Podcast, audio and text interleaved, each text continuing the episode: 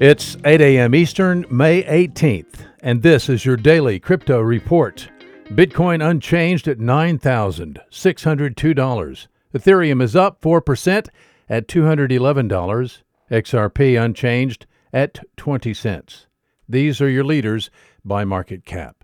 Top gainers in the last 24 hours, 6 up 47%, Bomb up 29%, and Trinity Network Credit up 25%.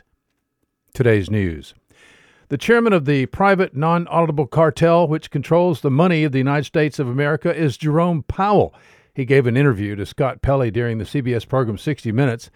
In that interview, Jerome Powell stated, quote, As a central bank, we have the ability to create money digitally, and we do that by buying treasury bills or bonds for other government guaranteed securities, and that actually increases the money supply.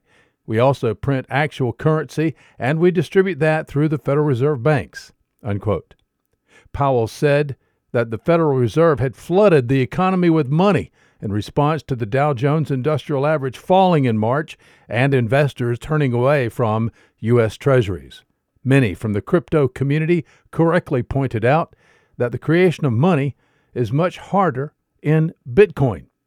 Crypto enthusiast Nick Chong was very concise with his comment, quote, That's a weird way of saying buy Bitcoin, unquote.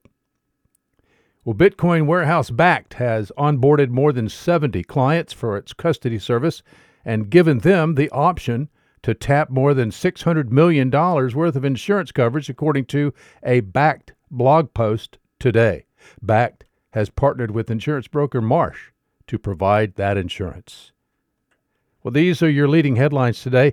Visit us at dailycryptoreport.io for sources and for links.